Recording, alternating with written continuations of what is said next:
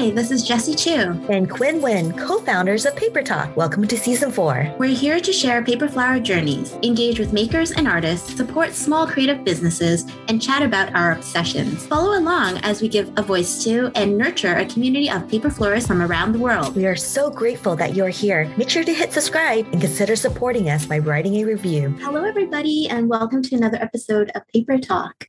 Today we have Sue McLeary, with us. She's also known as Passion Flower Sue, and she comes out of Michigan. Hello, Sue. How are Hi, you? I'm great. Great to see you both. Thank you for having me. Oh, you're so welcome. We both are great admirers of your work. Like just the stuff that you show on your Instagram, it shows not just your expertise in floristry, but your personality and your love for sharing what you know with everyone. It's really, truly inspiring. Thank you. yeah. And I have to admit, I love getting to know you a little bit more in Oklahoma, Oklahoma, in Tulsa, Oklahoma, when we did the Greenwood Rising project. And that was just amazing. And I have to share something because you guys can't really see us, but we're all short people. And it's just really awesome.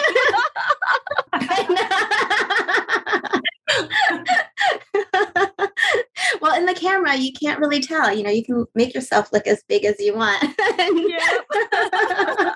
but it's so nice. I have to admit, because sometimes I get a little bit daunted when there's a really tall person. I always have to look up. It's just, I don't know, it's that perception. And meet other people that are just the same height. I feel like you just start off with an equal footing and you just, the door opens a little bit easier. That's all I want to say.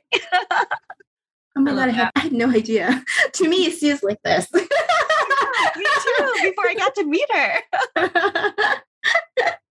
so, Sue, tell us a little bit about how you fell in love with floristry.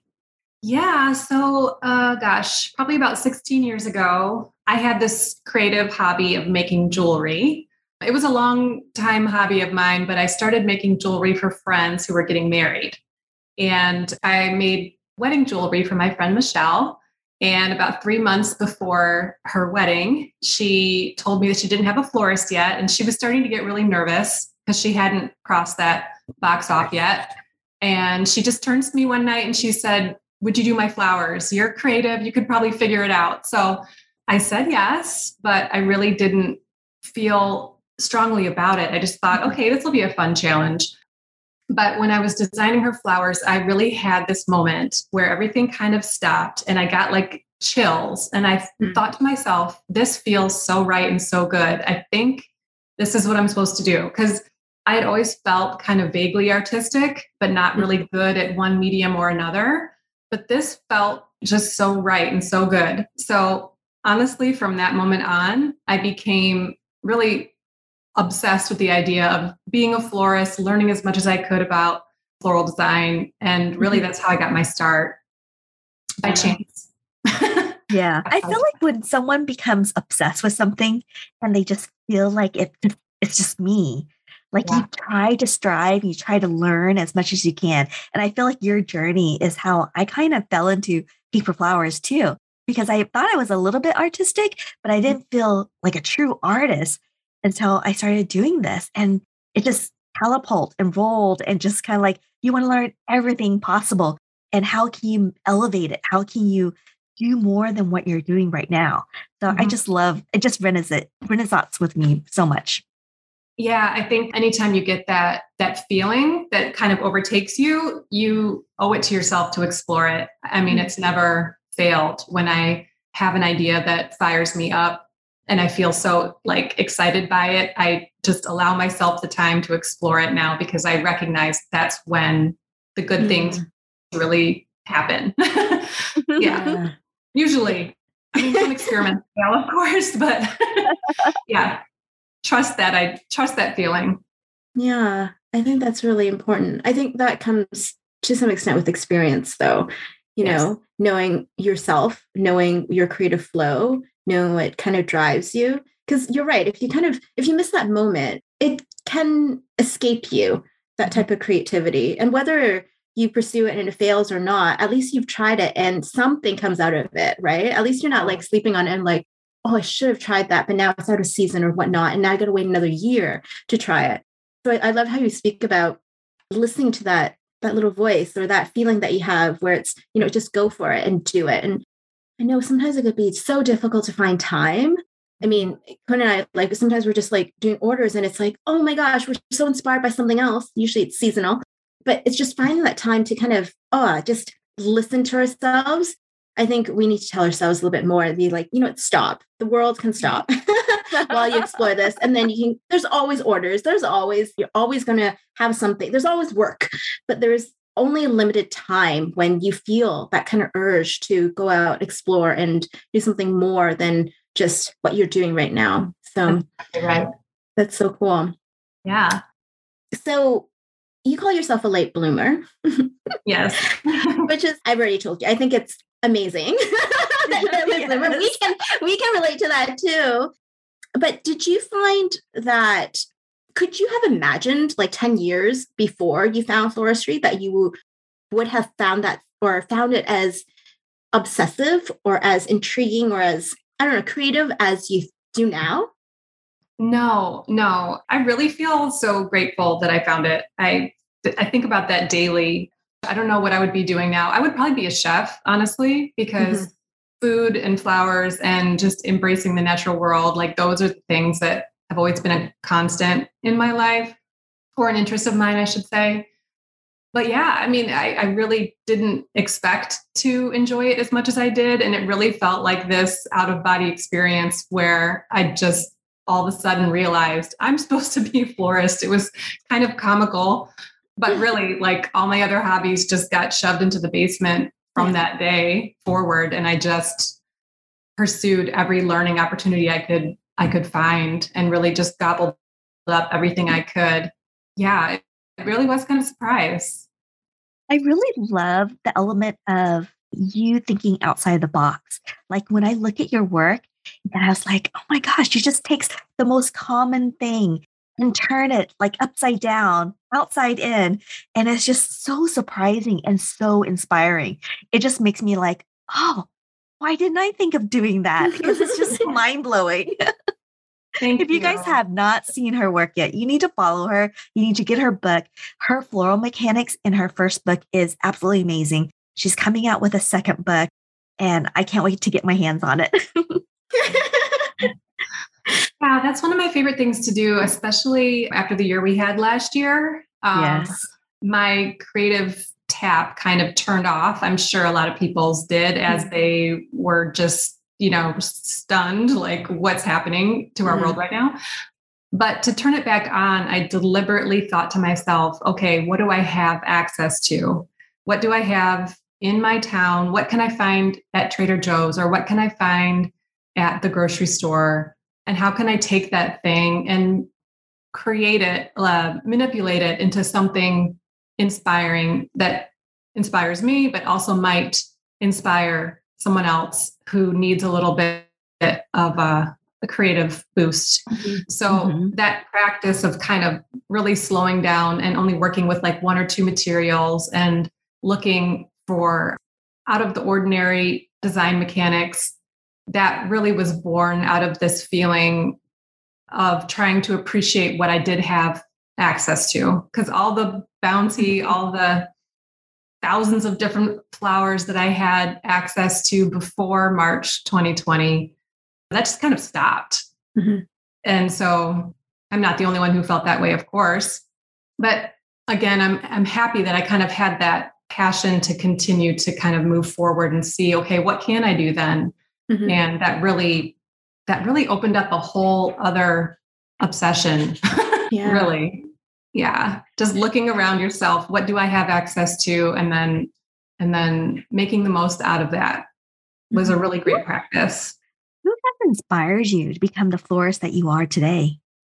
So when I was starting, so after I fell in love with flowers and all of that, I did my friend's wedding, I did some other weddings, and then I started looking out into the greater floral world to see who can I learn from and who can I take inspiration from. And at the time, all of the designers that were getting a lot of press were doing very kind of static, uniform orbs and just the work was cool, but it wasn't natural and it didn't inspire me and it didn't draw me in. until I found Francoise Weeks. So oh my gosh, she's amazing. yeah. She's a Belgian born American florist. She lives in Portland, Oregon. And she has such a natural, otherworldly style. It stood out so much. So I found her on a blog, maybe like 2010, something like that. And I thought, wow, like that can also be floristry. It doesn't have to be mm-hmm. this commercial kind of ballroom wedding mm-hmm. look that didn't do anything for me, frankly. So she was one of my early inspirations. And then I was lucky enough to win a workshop with her in 2013. And that's when I really started making work that I really liked. So there was this whole period of just, you know, I was I was a florist, I was getting jobs, I was executing work, and I was still um, interested, but I wasn't really making things that spoke to me, and I wasn't really um, using the medium of flowers as an art medium. I was kind of just replicating ideas that you know, bridal re- requests most often.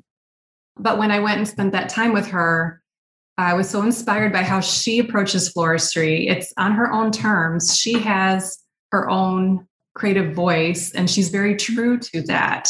So when people hire her, they hire her for what she does. You know, they don't hire her to do this prescribed design that they have, you know, given her. And I was really inspired by that. And I thought I took some courage from that. Like, I don't have to be a florist the way that florists are, you know, in our your preconceived notion of what exactly. a florist. Exactly. Yeah. yeah.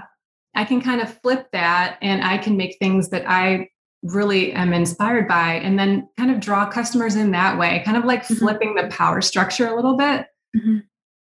Trying to draw on people who who want what you do. Yeah.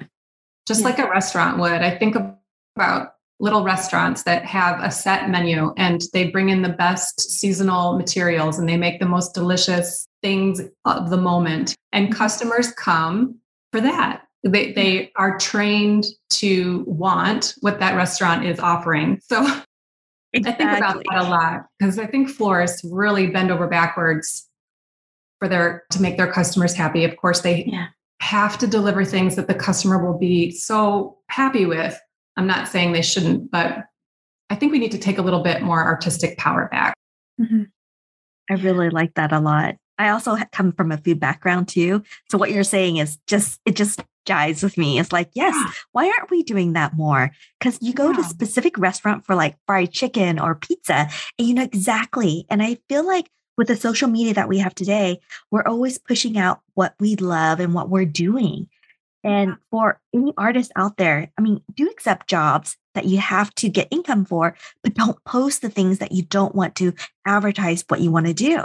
Mm-hmm. And so I think that's really, really important. I love grabbing back our artistic power. That is a great like terminology. Hold heart to that because that, I think that really vibrates with me. Yeah. And I think once we do that, once we become confident enough to do that, that's when our work is really, it really starts to soar and it mm-hmm. really starts to make more of an impact and people are actually more like more inspired by it your customers will be happier with what yeah. you produce when you are you know really feeling like great about what you're making it's just yes. better it's just going to be better all around yeah yeah Definitely. absolutely it shine it actually shines through and the decisions yeah. that you make you don't feel constrained by them you feel you're confident about them because you have permission to express yeah. yourself but yeah, it's a conversation that we, you know, we've had amongst our peers and our paper flower artist members as well, community. And it's a struggle. I think sometimes when you're starting off, you don't feel like you have that permission. You don't have that confidence. And eh, in a way, it's kind of like you got to do your dues. Yes. to gain that confidence, to be like, you know what, I'm I'm I'm done with this. or like be able to learn how to express yourself through someone else's vision and then at some point, mm-hmm. have that confidence to say, you know, I'm going to put this in there and you tell the customer or you tell your client, it's going to look amazing. If you love my work, it's going to look amazing. Trust me. And then kind of like slowly you progress to something where, yeah, like you said, you really take back that ownership of I'm the artist, I'm the expert. If you let me express myself wholeheartedly, you're going to, it's going to be amazing. You're going to love what I make for you. But finding that journey you know that taking that journey i think It does take some time. And I think I, I really like to encourage my students who I talk to, because most of my students are newer from zero to like five years experience. So I definitely think that there's this trajectory.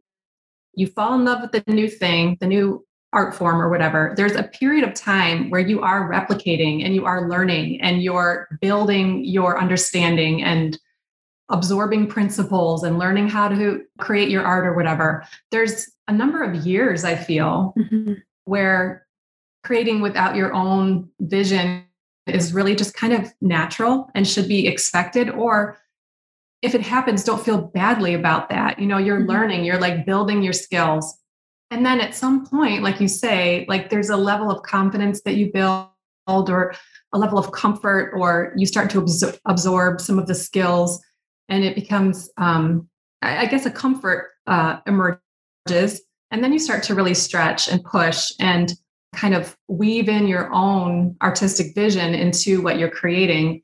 I think people are really hard on themselves when they're learning and they feel mm-hmm. badly that they're replicating other people's work or that they're looking at other people's work too much. And I think that's just a natural part of the learning mm-hmm. process. Mm-hmm. And I don't I don't want people to feel badly about that. Like it's mm-hmm. going to feel frustrating for a little while until you kind of build that mm-hmm. muscle memory and that comfort. And then you can really start to stretch. But i think there is this phase that you you kind of have to just go through yeah. to get to the other side. Yeah jessie and i we talk about that. There's a part of me there's like because when you're first discovering who you are you do look at beautiful art and you're mimicking and you're copying. Mm-hmm. i think that's a really important part seeing if you fit into that style because you don't know until you actually try it and does that pair of shoe really works with what you your feet. And mm-hmm. I think the hard part is in our field, a lot of other older artists or people, if you're mimicking, copying, they kind of turn their nose down at you. And yeah. I think that's, it's really hard for young artists mm-hmm. to be like, I just want to try it out and not get reprimanded because I'm just testing it out. And it's, it's also as a teacher, I think you have to be very careful about what you say to the student because it's really important to be able to help them grow and understand who they are mm. versus stomping on that talent because you're afraid of the potential competition, out, yeah, competition outshining yeah. you. Yeah. And I think that's something Jessie and I try really hard is we try to nurture that and grow that. And yes, I think as a teacher, we feel jealous because, oh my gosh, they've only been doing it for a year and they're so much better than what I, I did at that time. But I look back and I was like, but when we were starting out, we didn't have all this amazing tools and techniques that was shared freely. And now that we've become teachers and we look back, we're like, I'm going to share my knowledge, my resources, and to help grow these other artists to become better. And mm-hmm. Yes, there might be a moment of jealousy, but you know, it's a short lived moment. And I turn that around. I'm like, my gosh, they inspire me now. So I, I, I do love that. Um, one of the questions I want to ask you is how did you transition to become a teacher from being a student to a teacher? Okay, so that was another moment where I paused and listened to how I was feeling and I followed that feeling. So I would procrastinate with my own work. I noticed that I was spending a lot of time on flower forums, like answering questions meticulously, like paragraphs of instruction, you know, someone would post, you know, I hate corsages. How do you make a glued corsage, for instance, you know? And so I would be on there like, okay, step one, step two, here are the links to the resources. Here's what you do next. And make sure you don't forget that. And these flowers work really well for this. And I realized I enjoy that more than I enjoy working with my clients so it's not that I didn't enjoy weddings and the process of designing weddings, I did, but I recognized that I felt more inspired, more filled up, more excited, more vibrant when I was on those forums, like typing out how I was making something. It just, it really clicked in my head that I enjoy florists and like the idea of adding to the floral conversation more than I enjoy creating flowers for events. Mm-hmm. And so at the same time, um, people started asking a lot of questions of me. So I had an opportunity to talk about things more and more. And then people started asking if I teach, and I started saying yes before I was ready, frankly. but you know, you have to say yes and you have to have some uncomfortable experiences while you're getting used to a new way of expressing yourself. So anyway, I started saying yes and then it just all kind of snowballed. Yeah. I love That's that. a- yeah. That's such a a green flag, right? It's kind of like it really is you recognizing, oh, this is how I'm behaving. This is how I'm like I'm enjoying my time by like sharing what you know from someone. That's yeah, I would say that's a key moment. I Very, very it's obvious. really important to embrace your personality and like what Mhm. fires you up and then try to craft a life that works well personality like i'm really an introvert if i had my way completely i would be like in this floral laboratory all day like just testing and i have to like leave the house sometimes um, I've managed, I mean, with a lot of luck, I've managed to create a floral profession that suits my personality and my interests. And it took a little time, but I think that there is like all of these interesting paths you can take in your work too, what you Mhm. what you both do as well. You don't have to do it one way. There's not one way to be a florist. There's Mm. so many ways. There's so many things you can do. So, yeah, another reason why I love following other florists and seeing what they're doing because I don't have to do what they're doing, but they're examples of what can be done.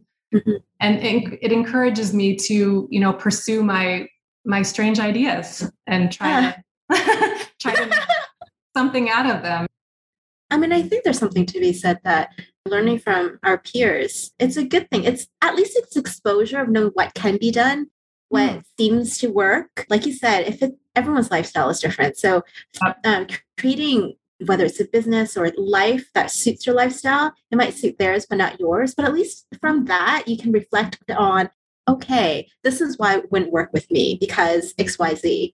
So it's funny, it's finding this balance of being inspired and learning from other your peers and then at the same time knowing where your boundaries are and what works for you and what doesn't and being creative like i know you say like you have all these weird ideas but to me it totally makes sense with a lot of the stuff you do being a former jewelry designer Mhm. you're very much inspired by all of this by using your body and you know displaying art on the body in certain ways and it totally makes sense and i think this is why i like bl- like bloomers because a lot of times you see what they do and you're like that to- there's a re- like there's a whole history of why simply you picking it up at 20 you probably wouldn't have expressed yourself the same way as you do now in your 30s and 40s so that in itself that education that you had for yourself that's amazing what you bring to what you teach your students because of you're a prime example of what can happen when you decide to listen to that voice and pursue that obsession and suddenly everything clicks. So i'm really encouraged by hearing you like how you speak to your students because not every teacher does you know not every every teacher is as Yes. empathetic i would say as what how you're communicating what you say to your students there's a lot of teachers who just teach because people ask them to teach and they just teach but they're not necessarily the best teachers Mhm. Well, I have a few thoughts on that. So a few things. Okay, so there came a point, uh, maybe it was 2014 to 2015, I can't remember, but I had reached a level where I thought, okay, I want to like up my my technique game, and I treated myself. I know it was my 40th birthday. I treated myself to a birthday present, and I went to study with someone that I'd admired for years, a really phenomenal floral artist. And when I went to spend this day with them, it became very apparent that they were extremely uncomfortable because they know that I teach as well. And I was there just to spend time absorbing their brilliance, honestly. And I had no Mhm. intention of taking that brilliance for myself. I intended to learn from it and absorb it and do things just as they do so that I could be next to this like inspiring artist Yeah. and expand my own ideas of what's possible. Yeah. But the day was very uncomfortable and very long because they were discon like very uncomfortable with the idea that a teacher had come to learn from them. It was Mhm. like they were holding on very tightly to Tightly. these secrets and Yeah. they couldn't it just would never became comfortable. It was just something that always stuck with me because I I don't think students go to to take Mhm. ideas from other people. They go to to broaden their horizons or to expand their skill set. Mhm. But ideally, I trust that most people want to express themselves their own unique way. They're not trying to take Yeah. from from a teacher. Yeah. So when I really transitioned from doing normal florist things into teaching, I told myself I'm never going to hold on so tightly to something that it affects my well-being, you know? Mhm. These Mhm. ideas, they come in, they're shared and they leave. And the more I do that, the more ideas will come. Mhm. Um, Yes. I just I just told myself I'm never going to worry about competition coming to learn from me. I'm not I'm just I refuse to do it Mhm. because I think it's Mhm. really unhealthy. I think it really stifles the creative flow. Yeah. And and it was just sad to see that person in that state of Mhm. so un, so uncomfortable, so defensive. Honestly, like pulling the blinds when people would walk past so that they Oh. wouldn't see what techniques were going on. I thought Mhm. you are so brilliant. You don't have to hold on that tight. Yeah. Yeah. You have so much to offer. It is not about what glue you're using or what wire you're manipulating. It has nothing to do with that. Like, Mhm. that's not where creativity comes from. Yeah. Yeah. You know what's really interesting as you're saying that? I think about my techniques and I think about like I'm constantly changing the way that I do certain things, mm-hmm. like cutting the petal, coloring things, being inspired because right now I'm working with Jessie very closely and I'm getting a really wonderful behind the scenes of how she does her things. And it's making me evaluate how I'm doing my process and mm-hmm. making is my process, can I make this better?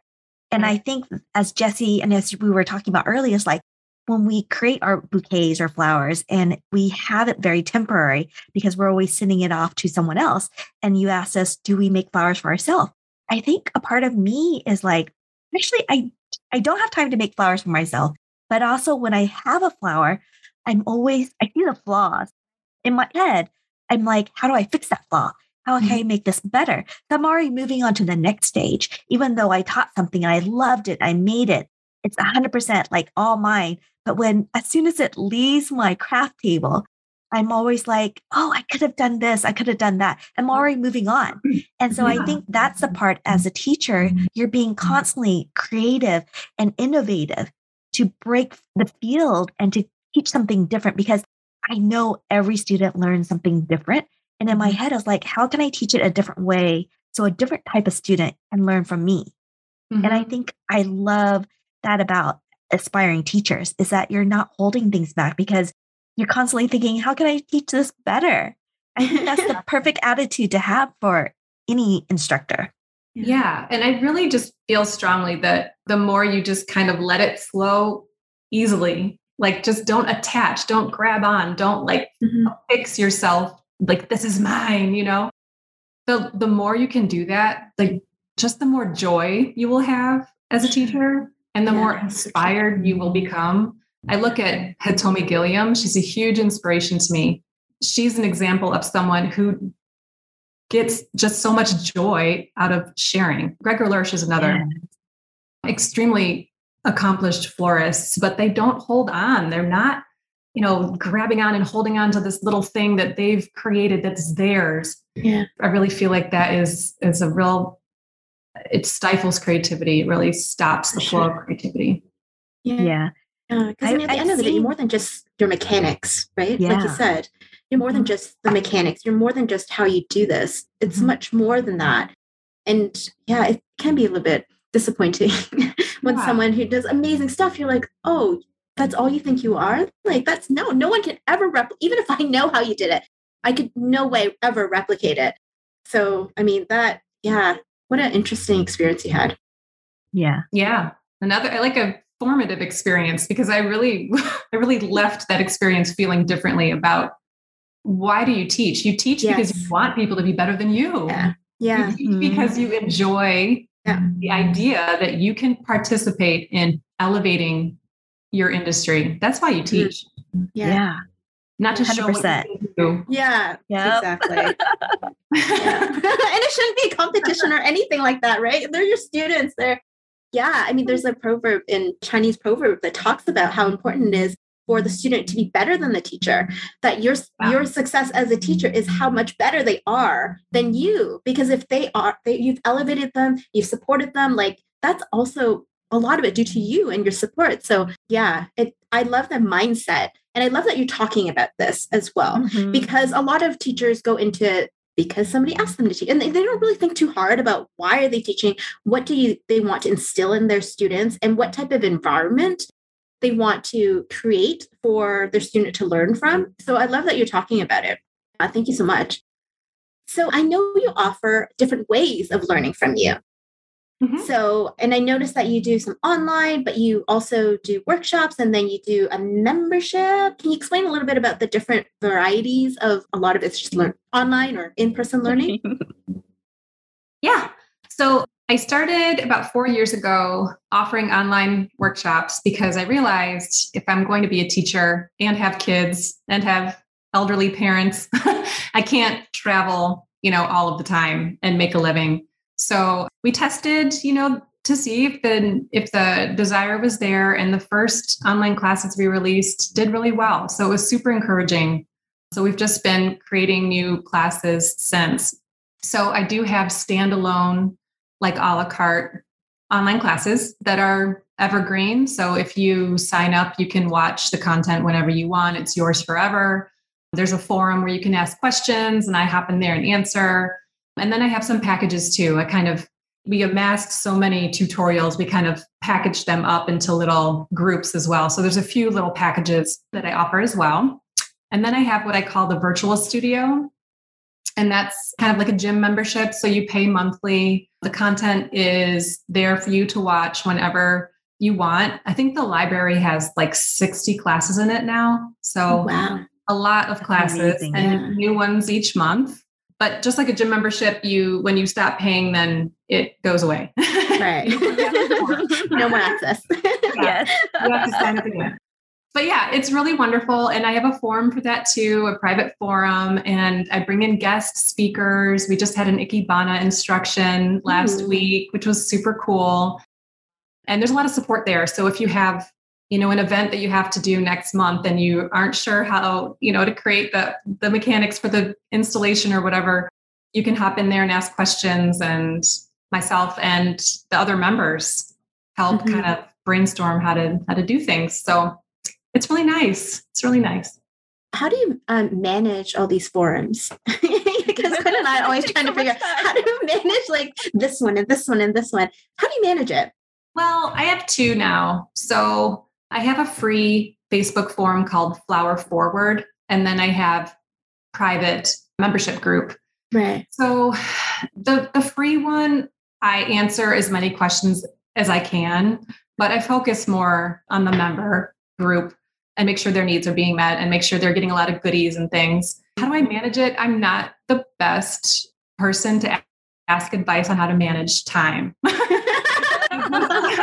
I just make a coffee, you know, I sit down every day I try to like just answer all the questions as yeah. many as I can, really.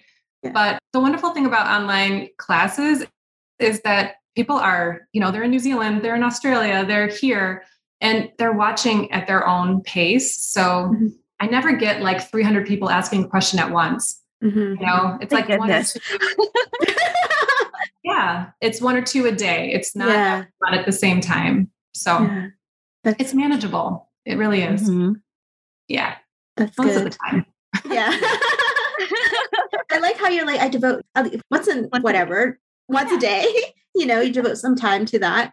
Yeah, because I mean, I guess it goes back to your your why of loving answering questions, loving being on the forum and teaching. That is yeah. part of what you enjoy in your day. Yeah, no, that's so important.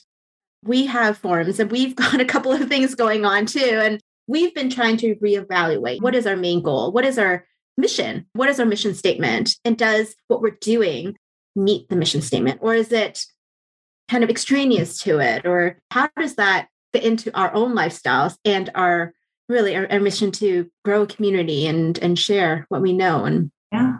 Yeah, it definitely speaks to us. We have to mm-hmm. evaluate what you're up to, you know, pretty often, right? And like rethink choices and rethink how to streamline things better and and how to you know devote your time those things have to be evaluated regularly so yeah, yeah. how are you able to balance family life and work life especially with covid it's i feel like it's been such a, a hard struggle for a lot of people yeah i'm feeling better now but a few months ago i was pretty exhausted just i have two kids they were home the mm-hmm. young one especially needed me to help with homework and like make sure he was actually, you know, in class when he was supposed to be in class and things like mm-hmm. that. I don't know that I have any real advice. Take it one moment at a time. exactly. One day at a time, you know, try to stay present, try to not spin into overwhelm. I can do a lot of that. I can be thinking about what's supposed to happen next year and let it steal today yeah away from me. Yes. So just like a mindfulness practice, trying to stay present, trying to just cross things off, make lists, try not to spiral into overwhelm, let something slide, you know, mm-hmm. like I'm a big believer in just being kind of transparent with people. You know, I just had a really lovely conversation with Hitomi actually. She's putting together a big conference for next year. And I, I, just reached out and I said, you know, my mom's not doing well. You know, I mm-hmm. haven't been as present as I would like to be for you. And I'm mm-hmm. going to deliver and make this wonderful, but I just need a little bit of breathing space. And mm-hmm. of course, she understood, you know, like I think we yeah. put so much pressure on ourselves to be professional and to mm-hmm. answer right away and to get the proposal in right away. And I hope if COVID taught us anything, it's that, you know, sometimes family just takes the front seat and mm-hmm the proposal can wait. I'm mm-hmm. sorry, it just can. Yeah. no, for sure. Yes. Yeah. And actually sharing that, being transparent. Yeah. Anyone would understand. But if you don't, then yeah, it is difficult for people to empathize and to understand if you're not being forthcoming with them and just say it. Uh, tell us a little bit about the book, your book, because you've got one out and then you've got one that's coming out hopefully next year. So tell us a little bit about oh, in two years actually 2030 2030 2023 not 2023 oh my goodness. I should have one of my books here. I didn't think about that because we're on video. So anyway i have a book called the art of wearable flowers. Do i have a it's a beautiful book. You guys have to go get it. If you really want to learn about amazing innovative floral mechanics you need to add this to your library. It's mm-hmm. brilliant. Yeah, so it came out last March. It has 40 projects in it, step by step projects from very, very simple and easy to approach to kind of larger undertakings. And it's really just like a, a love letter to the floral industry to encourage the public to honestly kind of like think more of us. Like we can do more than just the typical corsage. As many ways to wear flowers as you can dream up. So, yeah, it's there to encourage the public to see us as artists, and it's there to help florists learn to make things that are a little bit more artful and interesting. It's so inspiring. Yeah. it is. because it's so different. It uh-huh. does make you think about flowers, not just flowers, but like plants in different ways. Yeah. So I think that's, yeah, it's so interesting. What about this new book that you're writing? Was that what you were talking about before? How you were looking at what you had in front of you and trying to figure out how to work with those limitations? Um, kind of. Yeah, some of those themes do find their way into the new book, but the new, new book, so working with Chronicle Books for both books. They reached back out and they had an idea for a second book. And then we had a conversation, and I thought, well, what do I really want to do? What I really want to do now is encourage anyone who's artful or anyone who enjoys flowers to design more often, appreciate flowers more, kind of relish the season and like bring things into the home and create simple things that are really artful but approachable. So the second book isn't necessarily for florists. Although I'm hoping some of the projects will still exciting enough for florists, but it's really for anyone to enjoy flowers more. I fly in here. I saw it. yeah, so this one will have some technique, but it's not a step by step project book like the last one. It's more inspirational. So the projects, again, kind of progress from very simple little meditative moments that you might do for yourself up to things you might make for a friend or larger, more involved things, and then all the way to kind of celebratory flowers. So things for small events, intimate weddings, and yeah. Oh, that's wonderful. I can't wait to get it. no. be fun. wish list for sure. Spring 2023. Yeah, it takes a full year to create the physical book after everything's been turned in. So yeah. I'm trying also to make things that I'll still like mm. in 2023, which is hard. Yeah. Understandable. He's kind of, you sometimes you kind of move on, right? You've done this and you've been creative and then you kind of move on. And then a year later or two years, when people start finally talking about it, you're like, oh, I've kind of, you know, so how do you find how do you create that joy bridge that and interest? Yeah. yeah. Always interesting. I mean, but that's mm-hmm. so cool. That's what's so cool about creative and being an artist is you're always constantly evolving and your students are always learning something different from you. So I think it's, yeah, you're like, you have to kind of think of it as you're more than just what you teach. You're more than this technique. You're more than yes. that. And in fact, you will be more actually because you're moving and growing as as you do this. And so it's such a, but I think it takes some confidence to to recognize that, to believe that you can do more, you will do even more or something different or even greater or just different. You know, it doesn't have to be greater, but just you're more than yeah what you are right now yeah totally. Yeah my little cheesy or corny tagline that i like to say is make what you're what you're craving to see. So like what if you look around the world what are you seeing? And not that always what other people are doing but what are you seeing around you that inspires you? And how would you change that? Or how would you apply your own point of view to that? So mm-hmm. you're always kind of like you're in this forward thinking kind of mindset where you're yeah. taking inspiration and tailoring it to your taste or what you're desiring to see or what will excite you mm-hmm. instead of just kind of making what's cool right now or making what other people are making right now or what would sell well right now you're mm-hmm. you're deliberately pushing yourself to change things or progress things to where you kind of want them to be yeah yes. yeah I love that your Facebook group is called Flower Forward. It just, yeah, you know, this is perfect. yeah. Yeah. That's what I want to inspire people to do because we we really are so often replicating things and making things that people tell us to make and stuff mm-hmm. like that. So I feel like if we're going to push this industry forward and keep progressing, we have to keep pushing, making things that we are excited about. I think that's the only way to grow mm-hmm, you know, mm-hmm. personally 100%. and as industry. Yeah. so let's end this conversation with a fun one. Okay. So, Sue, what's the app that you're enjoying right now?